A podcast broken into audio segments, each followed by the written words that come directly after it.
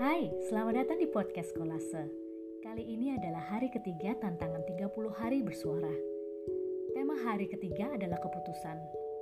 Keputusan adalah sebuah kata klasik yang memiliki nilai magis. Sebab keberlangsungan hidup kita dimulai dari sebuah keputusan.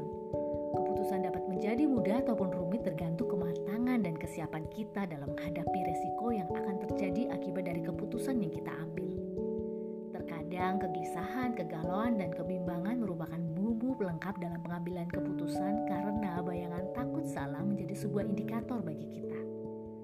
Bagaimana jika, bagaimana kalau, dan masih banyak bagaimana yang muncul dalam benak kita saat kita berada dalam persimpangan jalan dalam memutuskan sesuatu.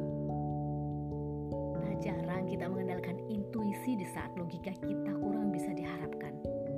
Aku rasa mengasah intuisi itu Pentingnya menurut aku itu bisa menjadi filter dan penentu utama dalam pengambilan keputusan.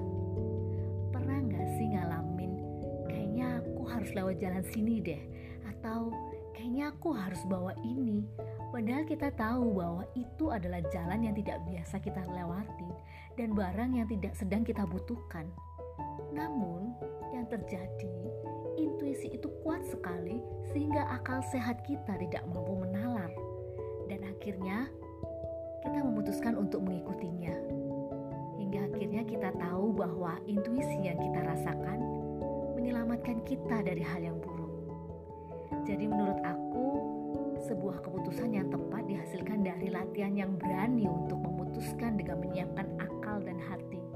Karena kedua hal itu merupakan paduan yang tepat